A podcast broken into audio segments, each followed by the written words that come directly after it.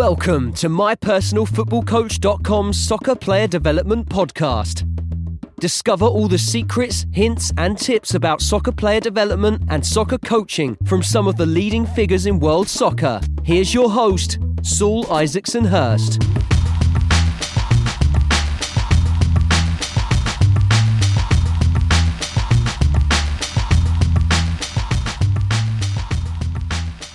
Welcome back to another show. Uh, this week we've got a fantastic guest for you. It's uh, Jake Henry, who's the foundation phase lead at Nottingham Forest Football Club. Uh, Nottingham Forest, a massive club here in England, uh, won the European Cup a couple of times in the past, uh, but a big club, top club, and also a good track record of developing pros and players into the first team.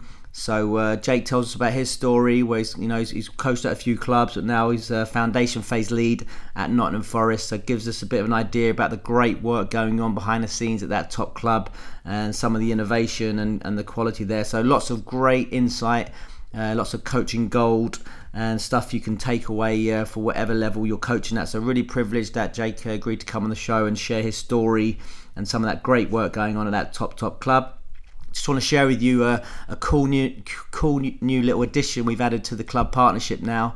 Uh, so now you can add players of the week uh, from your club to the app. So the app has a section where it features player of the week. So players upload their own videos. Um, we feature some of the best videos on the player of the week section. If you're a club partnership, you can now have your, you have your own player of the week section where you can feature your own players of the week. So just supports a little bit of engagement adds a little bit of to the value to the in terms of engagement. So you can feature your own players on there. You can select them yourselves and have them on there. So obviously as well as being able to check data check usage you can also set players you know training plans specific videos from the app anything on the app you can send them uh, set them training plans and they get a notification. So have the training week uh, just um, you know really makes it. You can see why you know clubs like Arsenal, Wolves, West Brom, Middlesbrough, other pro clubs, you, you know hundreds of grassroots clubs around the world utilise the My Personal Football Coach app as a world-class uh, online learning portal for their players, their clubs, uh, their, their parents and their coaches as well. So if you're interested in a demo, just let me know. Uh, drop me a message. I can set up a free demo. You can see why uh, my personal football coach is the choice for pro clubs and grassroots clubs all around the world. But without further ado, let's get into the show. So Jake Henry, welcome to the show. Thank you very much. Pleasure to be here. Thank you for having me.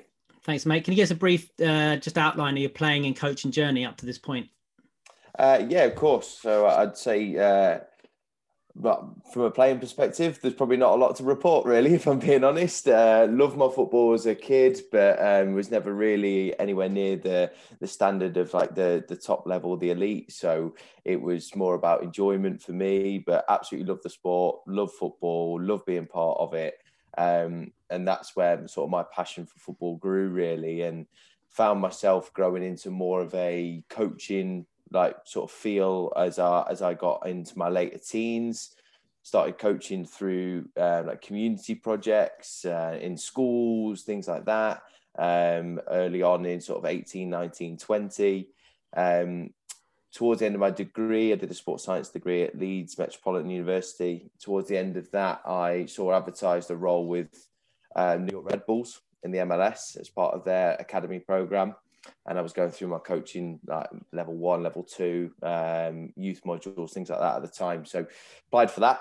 Fortunately, was successful and spent 18 months out in the US uh, working in that program, which was which was um, incredible at 21, 22 years old.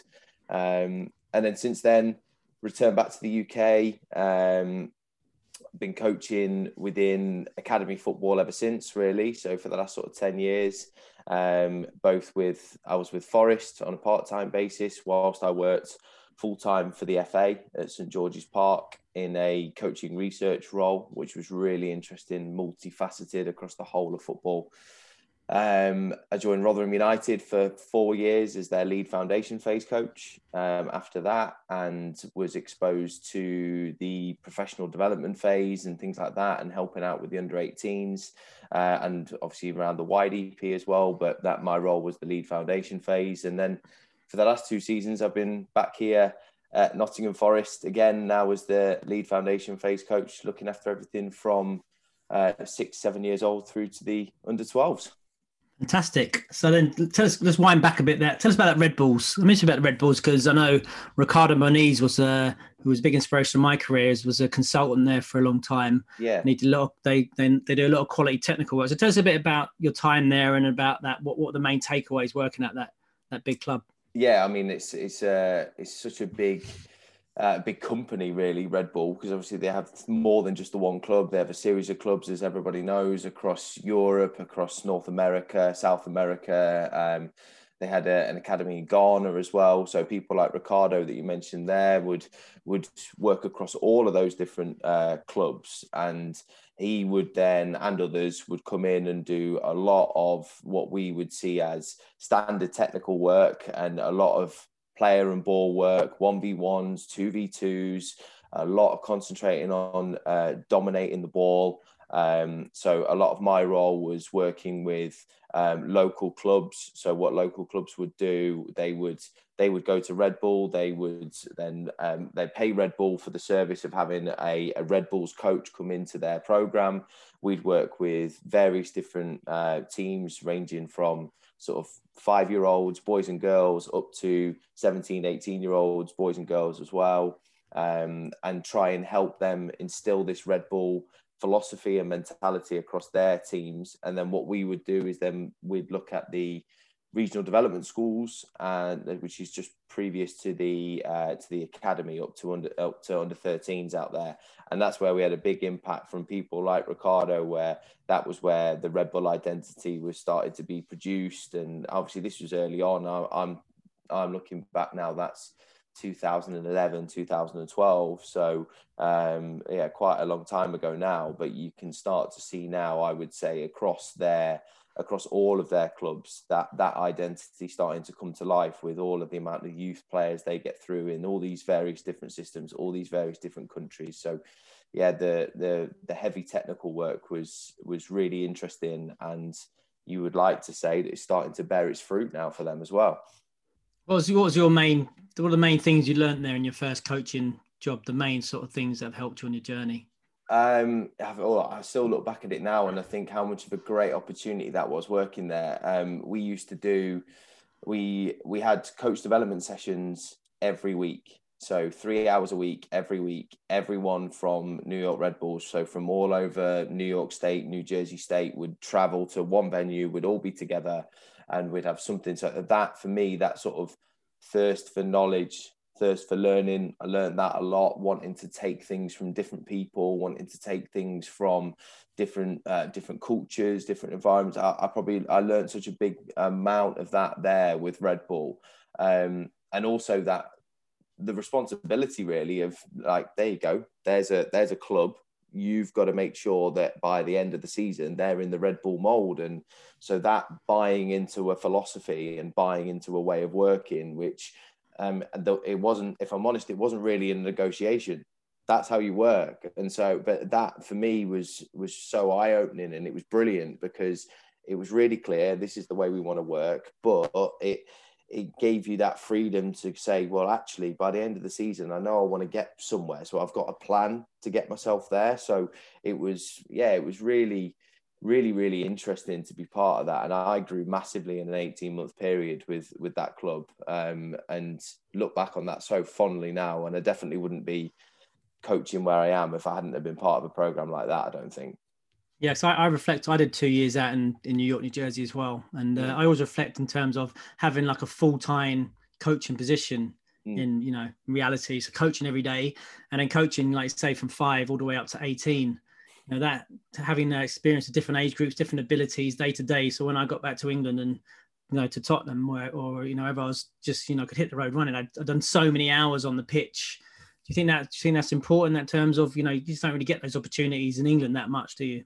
Huge, like, absolutely huge. I completely agree with you. I think that it's it's so wide ranging there. The like you said, the standard that you work with. But the one thing I would say is there's no there's no disparaging comments whether you're working with players who are playing for the love of it or players who are trying to get themselves a professional contract. You're all seen as one. And i think that's that was really healthy in that environment at that time. And and that that really helped. And i think that yeah i completely agree with you. Working full time planning relentlessly all day, every day, trying to get something together. Like it's it was it was something I, I hadn't done. I'd just come out of university. I'd you you read about these things and you try and get yourself around these environments more and more. But until you're actually chucked in at the deep end, really, it's it's really difficult to know how you're going to deal with that. So, yeah, I, I I loved it. I completely agree with you. And, and so, why did you decide to come home? Um, a bit of personal progression, really. Uh, I I was at the stage where I'd I'd completed my level two. I'd done the uh, what used to be the first two of the youth modules. I really wanted to do my B license um, because I knew that that would then start giving me a bit more of an understanding of the game. It would start developing me as a coach.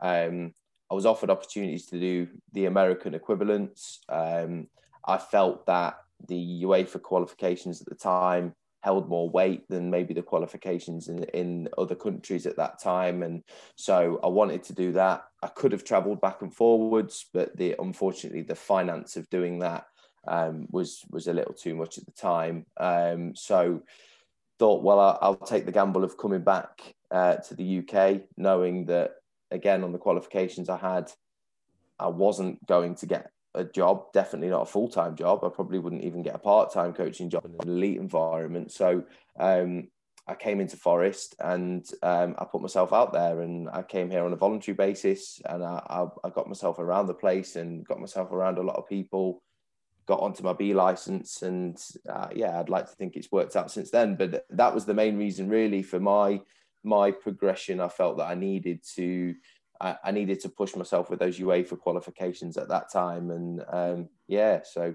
So you talked. So you talked about. You mentioned you went in voluntarily because a lot of people ask me the question and uh, just general question: How did you get into academy football? So you t- you said you went in voluntarily. How did you do that? How did you connect? How did you do that introduction? What what were the first steps and tips for anybody doing that? Uh, it's a lot of rejection. It's a lot of letters. It's a lot of emails. It's a lot of phone calls that might not be returned. That's the that's the reality. Um, I think that it's. I, I mean, I, I, tried to get myself as much as I could in in a variety of different places. I was I was fortunate at the time that um, one of my best friends was in within Forest on an internship. Um, so full time internship. So he just said, "Look, I've, my friend's looking for some coaching experience. If there's any opportunities," and and it, and it, it went from there. Really, I think that building that network, building those connections for people that want to be part of the industry is so important. And if you can just get talking to people because you don't know where these conversations will lead, not even in the short term, but the long term, I think that having those conversations and making sure that you come across well to these people might just open a door for you. And, and I was fortunate that that's what happened to me. And um, it definitely wasn't a short amount of time. I was, uh, I probably did sort of nine months where I was I was volunteering and I, wouldn't, I was never made to do that. It was something that I wanted to do. I was doing little part-time jobs on the side just to get some work and some money in, but I knew that if I didn't do it, I wouldn't be able to work in football. So it's um, it's about not giving up really when you get those opportunities as well. I would say, and I'm sure you've been through same sort yeah. of situations as well. Absolutely, mate. And so, so tell us about that first opportunity. What was your first academy? You've gone in there voluntary. What was the first paid gig? Yeah, so uh, when I was in here at Forest, then I was, so I was working around the pre-academy and the foundation phase and exposing myself to that. And then after, at the end of that, um, I, I was offered an opportunity to work with the under sevens here at Forest on a part-time basis. So two nights a week, um, coming in, working with them. Um, off the back of that, I then put myself forward and said, well, if you've got any any sessions that need covering with the foundation phase, so the nines to 12s, then let me know. And I'm happy to hang around and help out. And um, it sort of snowballed from there, went from the sevens to the eights. And then an opportunity with the under 11s came up once I'd finished my B license and, and got that, stayed with those into under 12s. Um, before I, I was fortunate to get my opportunity at Rotherham on a full time basis. So ended up leaving leaving here to for some full time coaching. So let's, let's talk about that that Rotherham opportunity. Then, how did that come about? Um, same same way as trying to get yourself your your voluntary roles. Really, a lot of phone calls, a lot of emails, a lot of texts. Um, it was I saw the role advertised. Um, I, I, I put myself forward like I had done for a number of roles really at that point. Oh, it was a it was full time. It was the full time foundation phase lead that was was yeah. advertised, was it? Yeah, yeah. So it was advertised. Yes. Um. So I just put myself forward, put my CV in, and to be honest, didn't hear anything for two or three months. Um. And then got a phone call out of the blue.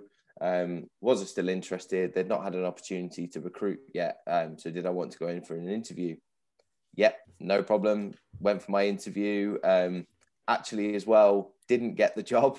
Um, somebody else was offered the job. They then decided to not take it, so I was then offered the job off the back of that. So it's all things like this that that fall into place for you, and and without putting yourself out there, you you wouldn't get the opportunity. So was it was it um was it a difficult decision to leave Forest no disrespect to Rotherham, obviously Forest, you've got those two stars on your chest. It's a massive club, even maybe you know not at the heights of it used to be. But was it a challenge? You know, was that pool of full time football so strong? You thought, you know, tell us about that decision making process. Yeah, so I was obviously I was part time here at Forest. I was working full time for the FA at the time as well um, at St George's Park, and um, which was a great role. Um, ultimately, I'd missed that feeling that I was discussing about what I um, that I had at New York Red Bulls, where you're you're on the grass most of the day, you're planning most of the day, it's football focused, and a lot of my role at the FA was was very admin heavy, and it was um, it was research based, which I, I had um,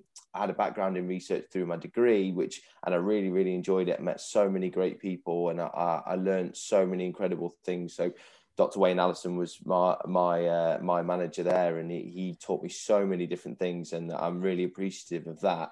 But the law of working full time in a football club was what I'd missed really, and being able to share and having the opportunity to shape a program, shape a phase myself. Um, I hadn't had that opportunity yet, and I felt that um, it was an opportunity at Cat Three football that I I couldn't turn down really. So um, yeah, I don't regret it at all. I think it was it was brilliant for me. It was fantastic, but it does seem uh, on paper. I agree with you. It seems I've left the FA in Nottingham Forest for Rotherham United. It, it seems a bit of a, an odd one, but it was it was great for my career and it was great for my personal development as well. So then, so then tell us about that. Then, what was your first impressions as you got into Rotherham? The, the, what was the contrasts and similarities that you had between Forest and, and that club? Yeah, I think that um, the there was a difference in the standard of, of, of player, of course. I think that the the restrictions you have at category three compared to some of the other clubs in this country is is quite wide ranging. You get some cat threes who are really well, um, really well financed, really well staffed. Um, we had we, we we weren't in a bad place, but we were we were in a place where we could push on and be more of a, we wanted to be like a top cat three level club, which is what we were looking for. And um, when I arrived, they had really, really big groups of players. Um, so 20 plus players in each age group, the nines through to the, at the time, it was the 11s before I had the 12s there as well. Um, but there was a lot of players there. And I felt coming from an environment like Nottingham Forest, where uh, where we were trying to drive elite players, that we needed to have smaller groups with more coaches to have more one to one, or like we ended up with a ratio of about one to five players where we could really make real impacts with those players and really help them develop, and then try and add to that as the years went on. Um, so we went down a completely different route with that, which obviously was um, initially quite painful to try and put in place, but um, uh, for a number of different reasons, but but was so rewarding by the end of it because the players got so much work with their coaches um, that we we started to really see some real quick development and real growth for the club as well from the foundation phase. So um, I, I, suppose the other challenge with a club like that is um, we had Sheffield United and Sheffield Wednesday just down the road category two clubs, um, big clubs within this country as well. Um, you walk around Rotherham town centre and most people are wearing a Sheffield United or a Sheffield Wednesday shirt. They're not wearing a Rotherham shirt. And the young kids aren't Rotherham United fans. They're one of the Sheffield club fans or a Manchester club or someone like that. So trying to attract the the standard of players to that kind of club was a challenge as well. But ultimately, our our program showed them why why they should be part of our program. Maybe go maybe rather than going elsewhere. So I was really proud of that by the end of that. So you, you mentioned about that the challenge of implementing and, and, creating you know a new program. Tell us a bit about that process then in terms of what did you do? What did you implement? What was your vision for the foundation phase at Rotherham?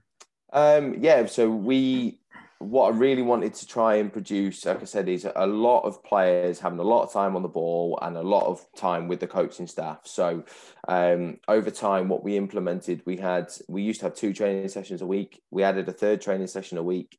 The third training session on a Monday night was in an indoor. It was actually in a cricket hall, but it was purely technical work. We did nothing else for an hour huge speaker, like music blaring. Kids loved it, but they were they had loads of touches on the ball. We had size fours, size threes, size two, size ones, size two and three futsals. All we literally just used to open the bags, chuck them all over the hall, and just say just shoot, just get the nearest ball. And so then and then we'd go past someone and we'd nick the ball off them and give them a different one, and uh, and it would all be either isolated boy and a ball or it would be 1v1s or would be there'd be sort of semi-opposed practices where they're all moving in the same space so they've got to recognize where the where the space is to get themselves out of danger but they're all on a ball at the same time. So we'd we'd say what weak foot only things like this. So we, we were really really really concentrating on really helping their technical side of their game um, at that cat 3 level and having that specific session really really helped um, and then the other thing we tried to do was we tried to vary up the different um, training spaces they used. So we were restricted in the amount of space we had. Um, we used to have one full size pitch for the four age groups, so obviously roughly a quarter of the pitch each. Um, but then what we tried, what we ended up doing over time with this extra session on a Friday, we managed to get the under 12s half a pitch on a Friday night. So as they're getting that transition period from 9v9 into 11v11, they can start experiencing bigger spaces, which opened up some more space for the younger age groups. So we started to see different physical returns from these players as well. So the, the program was really built around um, really helping them technically, really helping them with a variety of different spaces. Um, and then we used to pose them questions. So we had a question based syllabus. Um, so everything was about solving problems. So there was never anything we did at Rotherham which was we want you to do this or we want you to do that. It was here's the question. How was it either as a team, as an individual, as a pair, as a unit, whatever it is, how are we going to solve that problem? Um, can you, so, give us can you give us a couple of examples of that? Well, that might look yeah. like in different areas. So, um, for example, in, in possession, in the defensive third, it might be how can we play out from the back? Something as simple as that but it was there was never a right well we've got to play this way or we've got to have this many players or we've got we want to overload in this area or we want you to stay on the ball here but not here. It was there's the question. How can we play out from the back? We'd come up with some solutions as the weeks went on and, and we'd try them out either allowing the players to try them or we'd like write them out on the tactics board or, or whatever it would be. Um, and then we'd have the same out of possession as well. So um, for example, if we look at the same sort of third, so attacking third out of possession, how do we win the ball high up the pitch? How are we going to do it? Who's going to be the one that does it? How are we going to do it as a group? Do we do it on our own? So the way that looks at 5v5 football compared to 9v9, 11v11 football by the time you reach the end of the foundation phase was obviously very different. Um, but it allowed the players and the coaches, importantly as well, to be creative with how they educated either themselves or the players to be able to solve these problems. And um, it was just a really good environment to be part of for for everyone there really. What was the main challenges from going from being a part-time academy coach to a lead of a phase? Um, it's it's, it's i don't think anything really prepares you for it. Um, there's obviously a lot of um, there's a lot of changes in terms of the responsibility you have for the coaching staff, for the players, for the program. The the amount of time you spend speaking to parents is, uh, and people can tell you how much and say, oh, you'll spend a lot of time speaking to parents. And people don't realize until you're actually doing it when you're your wife's looking at you at 11 o'clock at night because you're texting someone because their son's got the wrong socks and you've got to make sure they've got the right socks for the next morning and, and things like that. It's it, it is never ending to be perfectly honest uh, being a lead phase. And um, that's not a complaint. Um, I love it but the, the main differences are as a part-time coach you can you can properly concentrate on your session and your group and you can and maybe re- if you really want to you can really focus on what you're doing. As a lead phase you need to have your finger in every pie with every age group with every player. There's so many different stories of so i mean as as we know now a lot of players will have uh, might have parents who aren't together. So they might have two or three family units. Then you've got the grandparents off the back of that. And then you've got coaches who are in similar situations as well. And you've got to be mindful of all these different life experiences all these people have. Um, yeah, the, it's just, it's, it's far bigger than probably anyone prepares you for as a part-time member of staff before you get that full-time role. Um, it's uh, and, that, and, that, was that was going to be my next question as well because you talked about you know that you know planning each day and being on the grass every day. That's what you missed. Do, do you miss an element of that because you're lead phase and you have to handle all the other parts of the the admin and the relationships and all that sort of thing? Definitely, definitely. I think I was a, a little naive when I thought, i'll well, when I get the lead phase role, I'll be on the grass a bit more because ultimately I was probably on the grass a little bit less um, than I was as a part time coach. And um, you do you do have to maybe sacrifice your own time on the grass for for other people or for something else that's going on and that's the reality of the role and the the misnomer of the lead phase coach part of the title sometimes gets missed. And I think that what I've learned over the years so now I've obviously I did the role for 4 years at Rotherham. I've done the role for 2 years here now.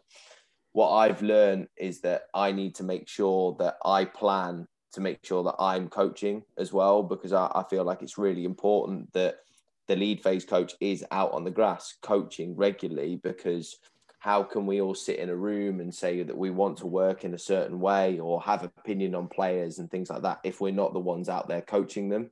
So um, i've got a lot better at doing that for myself over the last few years.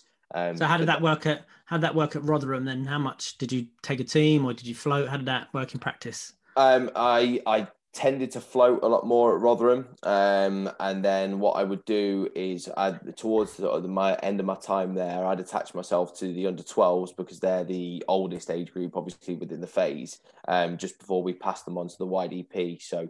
Um, but yeah, I would tend to float. We we had a system in place as well at Rotherham for a while where we used to rotate the coaches round. So we would say, right, well, you're going to do six weeks with the under nines, six with the under 10, six with the under 11, six with the under 12s.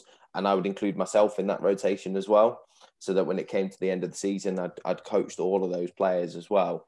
Um, so I, I had to try and put things like that in place to ensure that I got my time on the grass as much as all the other coaches did as well. So, and what was the what was the thought process behind rotating each coach every six six weeks to each team? Um, few few different things really. It was um, I felt it was really important for the coaches. Um, good challenge for the coaches where they some coaches might feel really comfortable coaching 5v5 7v7 football for example but haven't had much exposure to 9v9 or 11v11 so that gave them that opportunity likewise, when you're you've got used to coaching 9v9 or 11v11, it might be important to say, right, well, where are these players coming from? So that you can start understanding what players have we got coming back through the system later on as well.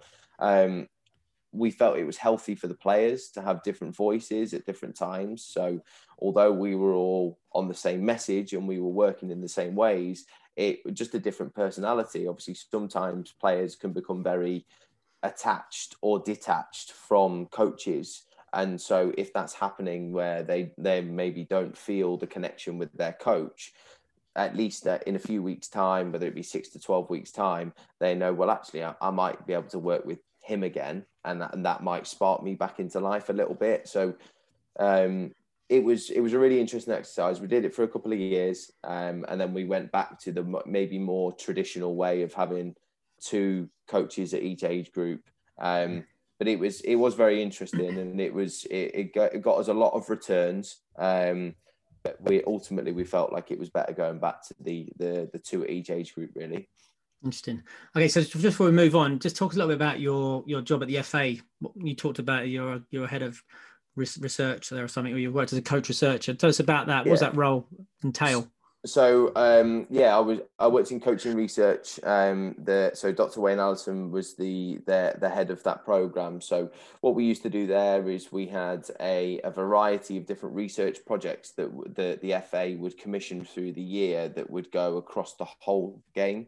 So whether that be grassroots, men's uh, men's uh, senior football, women's senior football, um, boys, girls, whatever it would be, disability sport, things like that um, it would what we'd look into is a, a, certain area of coaching. So I would say that maybe one of the um, one of the research projects that people might be more familiar with was the uh, mentoring program came out of that. So um, obviously the FA used to run the, the mentor program through the grassroots game where they had hundreds of grassroots mentors that went into clubs and, and helped coaches and um, that came off the back of a research project um, that was commissioned by the FA and done by I believe it was Edge Hill University um, to then uh, influence right well why do we need mentors so it was the the research behind what we then put into practice as an organization really and then what my role was a little bit so that was more um, Wayne Allison's role. My role was more bringing research to the forefront of people's minds within the organisation. Um, so allowing people to understand what research is out there, whether it be um, technical research, whether it be um, to do with that tactical work or mentoring or the psychological side of the the game. It was can we bring research and put it into practice in a variety of different ways through the education department? Um, that was more my role, trying to help people know where that is and actually have it to hand, um, which was great. Like I say, I, I, work with so many different people, so many different, um, so many different parts of the game. I mean, um, I mean, as everybody's aware, the FA is such a big organisation that um, you can be doing something completely different day to day, and um, I thoroughly enjoyed it. Um, and St George's Park is a fantastic place to be every day. What a great high performance centre that is. Um, but ultimately, I missed the club environment at the time, and that's that's why I chose to to move on from there at that point. So then, tell us then about your next role at, at Forest. How did that come around? Did they move from Rotherham to Forest? Um, yeah. So, um, sorry, Saul. Can I? Two seconds. Do you need me to move, Chris? Uh, do, do, do, do, half an hour? Sorry, mate. That's right, mate. um, sorry, say that again, mate. Sorry. So yeah, so tell us about your your move from Rotherham back to Forest. Yeah, so um, similar to how the Rotherham situation came around, really, the the lead foundation phase coach role here was advertised.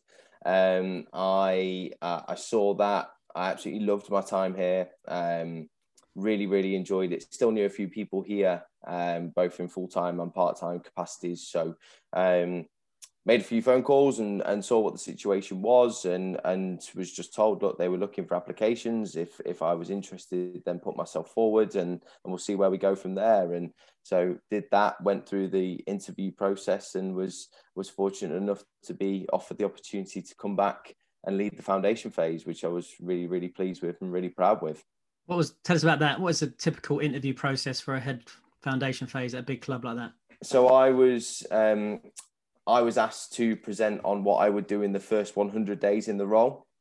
Um, so obviously with the experience I've got in the role, it was what that was it. What would you do in the first 100 days? And I, I had 10, 15 minutes to present to the academy manager, the assistant academy manager, and the head of coaching that this is what I would like to do moving forward.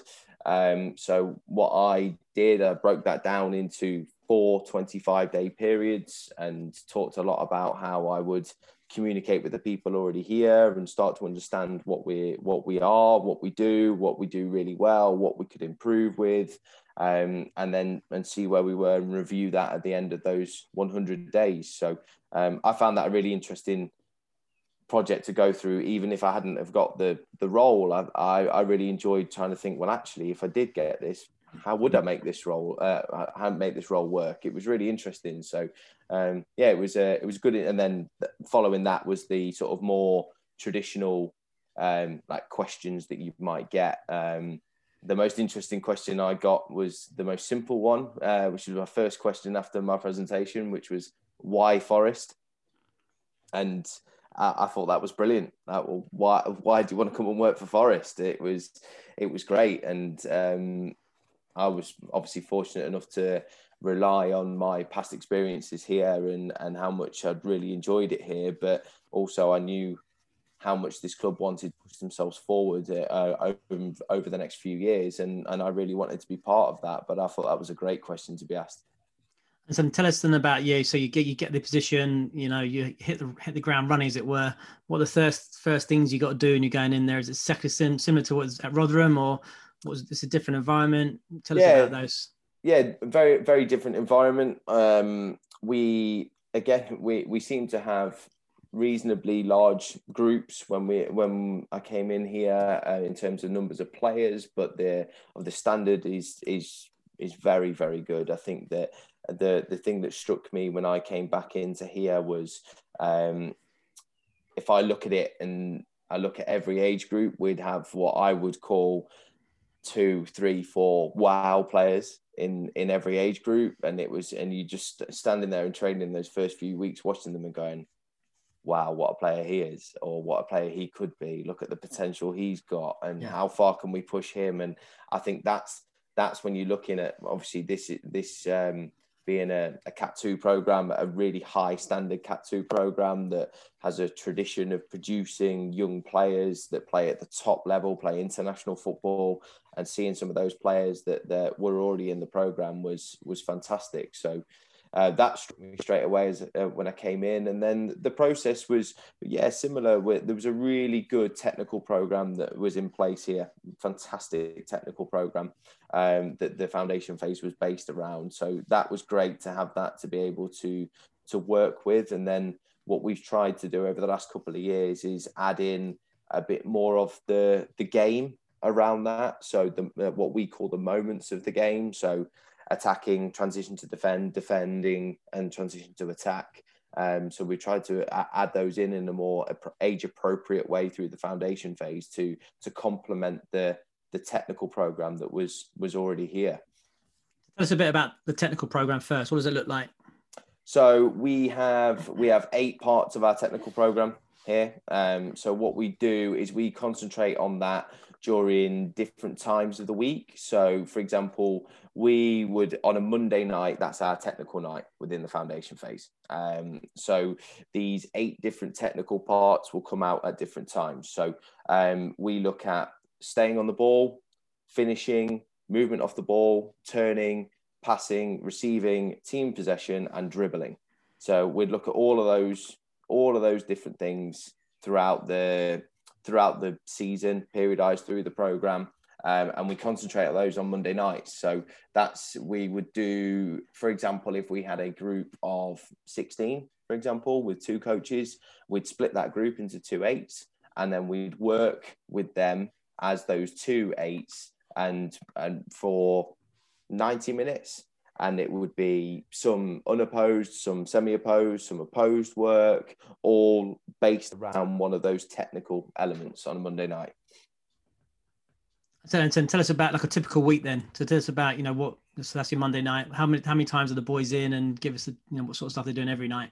Yeah, so the boys the boys are in three times a week um, for training. So usually Monday, Wednesday, Friday through uh, from nines through to under twelves. Um, as each night has a slightly different focus. As I say, Monday is a is a technical night. Um, Wednesday is our moment of the game focus that I mentioned a moment ago, and then Friday nights we concentrate on what we call our identity here at Forest. So that would be that's more game based work. That's more um, what we try and do is we incorporate the technical syllabus focus and the moment of the game syllabus focus into one session.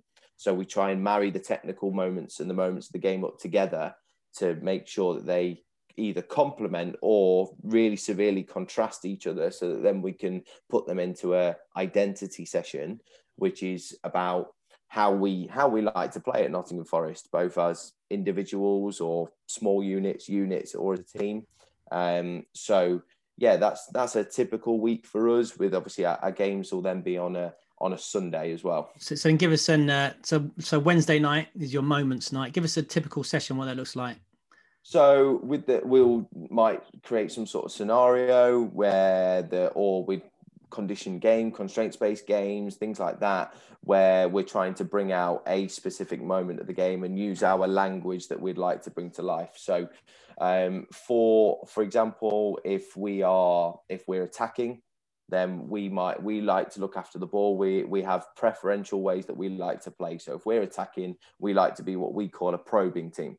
So that's possession based, move the ball quickly, high ball speed, high tempo, high technical quality to create spaces for people to either get on the ball in pockets to space, um, or we get, we're able to penetrate space and hurt space in behind to create goal scoring opportunities. So um, we'd use those kinds of languages uh, in and around our sessions. So they might be smaller sessions that will then open out into what what you traditionally call, I suppose, like a, a, phase of play or a functional practice, or it might be a small sided game, something like that, where the the real focus is on well, we're in this moment of the game, or we try and manipulate it to say, well, this moment is going to come out, so here's here's what we're going to get out of it. So uh, Wednesday nights are really good fun for the boys.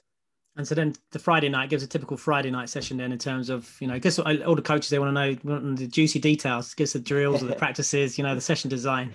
So Friday night, uh, like I said, we try and combine both. So um, let's say we'll we'll stick on that attacking theme, and let's say we were working on passing for our technical work on the Monday as well. So we might start uh, Friday session with with a technical passing practice um, a technical passing practice where the the boys have to make some sort of cognitive decision. So rather than us say, well, A starts on the ball, passes to B, passes to C, the ball comes back to A, and and so on.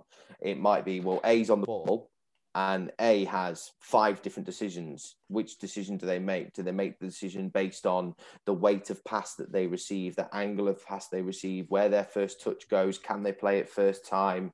What technique of pass do they want to use, depending on the distance, depending on whether there's other people filling the spaces in front of them as well.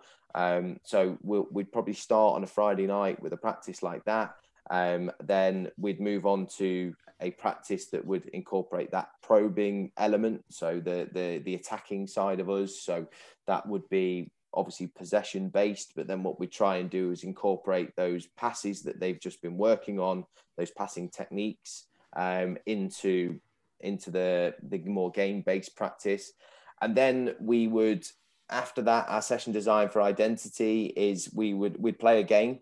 And even with the younger ones we would have for example we'd have the the five lanes on the pitch numbered one to five from left to right.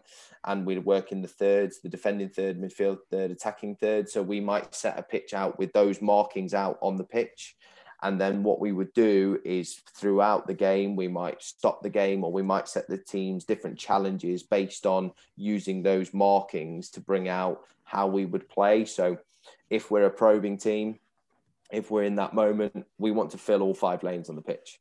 So if there's an opportunity where the coach sees, well, the ball comes into somebody in lane three in the middle of the pitch, for example, but he doesn't have anybody in lane one and five in a wide area, he'd go, he'd be able to stop that and say, right, well, use the references that you've got, open the pitch out. Can we make it as big as possible?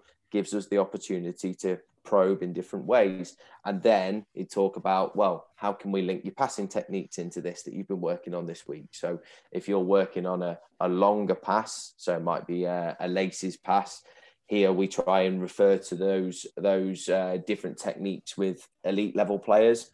So a driven pass with the laces, for example, for us is a, a Toni Kroos. So we'd say, well, what, traveling that kind of distance, would you need to use your Kroos pass to find that, or could you find it in a different way? So um, we try on Friday nights to link everything together into one. This is what Nottingham Forest are in one 90 minute to 120 minute session. Interesting. And then, and then, is there any day release program in the foundation phase? Yeah, our under 12s once they once they reach um, secondary school, they come out of school twice a week, two afternoons a week, um, and they come out with the under 13s at the same time. So that gives them that stretch, that challenge to come in and, and train with the older boys as well. So yeah, that's two afternoons a week. They do that. Um, so what um, after what afternoons they come in? So they'll come in on a Wednesday and a Friday. So oh, they'll okay. come in, they'll come in, they'll train during the afternoon, do their education. Um, as part of that, they'll then have a gym program. They'll do, um, they'll they'll also have well, they have a gym program in the afternoon and the evening. So they'll do two lots of athletic development, and then they'll train again in the evening. So a a typical day release day for them would be they'd arrive here with us around 1.30 and then they'd leave around nine o'clock at night. Interesting. And tell us a bit about like um, the planning process. So you and your team of coaches, you talked about the different moments in the game, different technical areas. How do you work? Do you work with like a, from a syllabus or you know a, a technical and tactical cycle? How yeah. does that work? Yeah, so we we plan all that at the start of the season. So at the start of the season, we'll plan our our syllabus, marry everything up all the way through from what would be August through to May, June time at the end of the season, um, and the the coaches are given that at the start of the season, so they're able to then work and think, right, well, if I'm working on passing now, when's the next time I'm looking at passing, or when's the next time I'm looking at attacking or defending, whatever it would be, so they can they can plan throughout the whole season. Then what we well, I, I, what we like to do here is that the coaching partnerships are are able to bring that technical syllabus and that periodization to life however they see it fit so we we have language that we we all use common language. We have the syllabus in place. We do have things like the the lanes and the thirds that we use that are our identity. But how they do that how they uh, practice uh, sorry how they design their practices how they decide well um, is one coach going to lead a whole week and then lead the match day at the weekend as well? Or are they going to go well i'll lead one day you lead the next day then i'll lead again and you lead the match day whatever it's going to be. Um, we really encourage them to produce a, a relationship between themselves to then bring that to life in different ways. And which is great for me as a lead phase because i I attached myself with the under 12s again, as I did similarly at, at Rotherham. Um, but I have two part time guys that are with me as well. So um, on Friday nights, for example, when we do those identity sessions, the three of us will plan those together. And what tends to happen is because we are, it's more game based. Um, the two guys that work with me, Ian and Aaron, they will they will lead a team each, and I will lead the practice. So we're we're able to. So I might stop the session to do big picture things and work out everything whereas that and then they're work they're walking around going to their individuals on their teams and saying well how does this affect you? What can we do for you? What can we can we try and bring that technical work in? We've worked in earlier in the week and really marry it all together. Um, so that's how we try to work as as a, as a unit throughout the season as, as, as coaches but yeah, it's um, it's definitely planned out, thought out. It's methodical right from the start of the season all the way through to the end of the season. So then, like, for instance, you'd have one technical theme for a week, or two weeks, or three weeks, or how does that work in terms of, you know, for example, those technical areas? Yeah, we, we rotate everything every two weeks, so two it weeks. gives it gives us an opportunity to say that right. Well, as again, when when I did come into here and we like I said this technical program the the eight technical parts of the program were already here. But what we used to do is we'd have all of those for six weeks.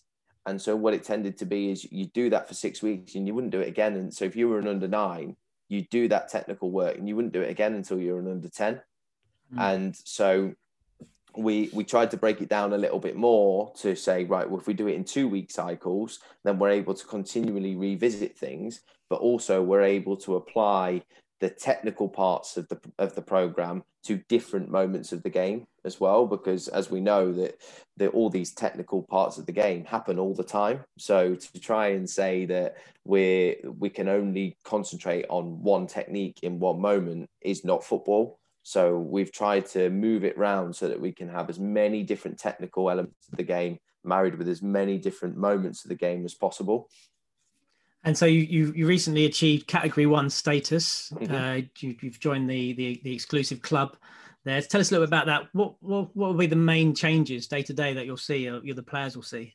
Yeah, obviously it's very very exciting for us as a football club and a fantastic achievement. Um, I would say, as I mentioned before, the club's got a tradition of producing top top talent, and so it's it's where we see ourselves as a football club. So it's excellent that we get the opportunity. Um, in terms of in changes for us, um, we're hoping that obviously now we'll we'll have more people around the program. We can have a more robust program moving forward where we can go into more detail. Specifically, what we're trying to do is look into going into more detail with the individual. Um, so uh, we, as every club will do in, in the UK, we we have individual learning plans for the players. Um, which are well used and, and they tend to align with the technical program that we do on a Monday so that they can concentrate on that on that personal development on a Monday evening as well. But what we're trying to do, hopefully moving forward, is is develop that even more. Um, you mentioned the day release program, trying to incorporate more individual focus into that into that day release program for the players as well. Um, will be really interesting when we move into the Cat One program. Um, we we, we just we really hope that we're able to look at our program now which we believe as as i've said we're a, a top cat 2 program we're able to say right if if we're going to be cat 1 let's not just be a category 1 let's go and be a really really good category 1 so let let's can we do everything we do in more detail, with more quality, with more impact on the players, with more impact on the coaching staff as well. Um, and that identity that we're trying to produce will be will be really focused on over the next 12 months. Um, so that'll be really exciting to to see how how we're able to translate that all the way from under 23s all the way down to the the start of the academy program under nines, but also how that looks in the pre-academy with the sixes, sevens, and eights, because we're really proud that the the language that we use and the the way we like to play is a club approach. It is what we do all the way through the system. All, all that changes is the age and stage the players are at. Um, so if we watched our under 23s, we'd be able to hear and see the elements of our program that we have in the foundation phase. Um, for example, the technical program we've mentioned quite a lot. The under 18s um, over the last couple of seasons in their pre-season have done. They've used our tech, the foundation phase technical program for their players. That's what they've done through each. They've done a week in each technical moment, uh, technical element. Sorry, throughout pre-season, and they've really focused on that. And and we're really proud of that as a football club that we we have that continuity across everything. And I'm really hoping Cat One allows us to to make that even stronger and even more robust over the next few years. And what about yourself? Give us a typical week for you in academy football. What does that look like? Uh, busy. Uh, um, no, it's. Um, I'll, I'll, never ever complain about working in professional football and full time football. It's a, a job people would love to do, but it is very busy. You have to be very flexible. Um, largely for myself, I I would try and take one day off in the week. Um, so usually I'd be off on a on a Thursday because we don't have any of the nines to twelves in on a Thursday. Um, although we do have the pre academy program in, so um, our our assistant foundation phase and lead pre academy coach who's full time, he looks after that on those days. Um, so uh, yeah, in during the days Monday, Tuesday, Wednesday, Friday. We're we're great here at this football club that um if if I come in in the morning at nine o'clock, everyone says, "Morning, Jake." If I come in at two o'clock in the afternoon, everyone just goes, "Afternoon, Jake." There's no you've got to be in by a certain time. You've got to work. You've got to do this. So long as we're achieving what we need to achieve and we're doing our work and we're where we need to be when we definitely need to be there. Um, there's no definitive time, but for us training nights because we split our training nights with the foundation phase to give again a little bit like I was talking about with Rotherham, give players more space so we can have um, more age and stage appropriate areas to work in. Our under 12s train later in the evenings now, so our under 12s don't finish training until nine o'clock at night at the moment. So they'll come in. Usually they'd come in for six o'clock, um, and they do a 40 minute analysis session So on a Wednesday, that would usually be a post match analysis session from the weekend using their footage, which will be aligned with our syllabus focus for that for that period as well. Um, and then they'll do a 40 minute gym session as well, athletic development session, either out on the pitch or in the gym, depending again on that's again focused and aligned with the football syllabus. So if we're working on defending, for example, um, the the players might do a lot of change of direction stuff, or they might do a lot of explosive like jumping work and things like that. Um, a lot of strength, that upper body strength based things. It's all aligned with our football program, and then they go out and train for ninety minutes after that from seven thirty until nine. So, um, and then whilst all that's going on, we've got the nines, tens, and elevens training as well. So I'm trying to get myself around that, and then get myself out for the twelves training. So, um, yeah, busy weeks and then weekends will depend on what we're doing. It will depend on whether we're part of tournaments, whether we're in, um, we've entered a few leagues to try and increase the competitiveness for our players over the last few years. Um, obviously, the Premier League games program runs on a on a Sunday as well, um, so we will uh, will will be part of that every week, and that will depend on who we're playing as to how we play and what different players play in different games and things like that. So there's a there's a lot a lot going on every single week, um, and uh, I'm sure my wife would be the first to say when I tell you that I get a day off in the week that that's not always true at all. Uh-huh. and, and, what what about I mean, and what about yourself? What what your aspirations in the game? What's what you know? What was what's what your targets? Yeah, I, I mean, it's, a, it's an interesting question, and it's um, I, I, think that over the last few years, um, I've I've opened myself up to different things, and I've opened my mind to different things. I think that um, if you'd have asked me this question probably five years ago, I'd have said that I definitely want to be coaching a a full time group, so an under 18s or an under 23s or, or, or something like that, um, working 11 v 11 football.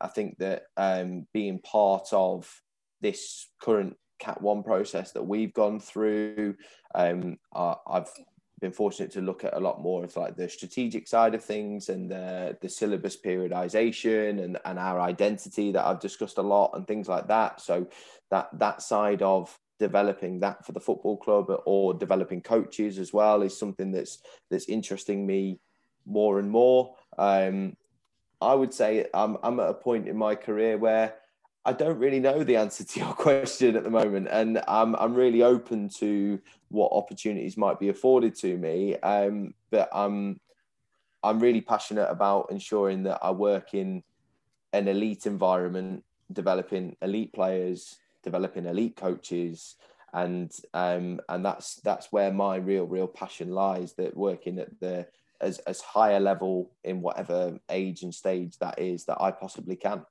Do you think? I mean, that's the question. Is you know, is it just would you see yourself remaining in the foundation phase, or would you aspire to you know work in the YDP, the manager of that, or or you just you know see where the road takes you?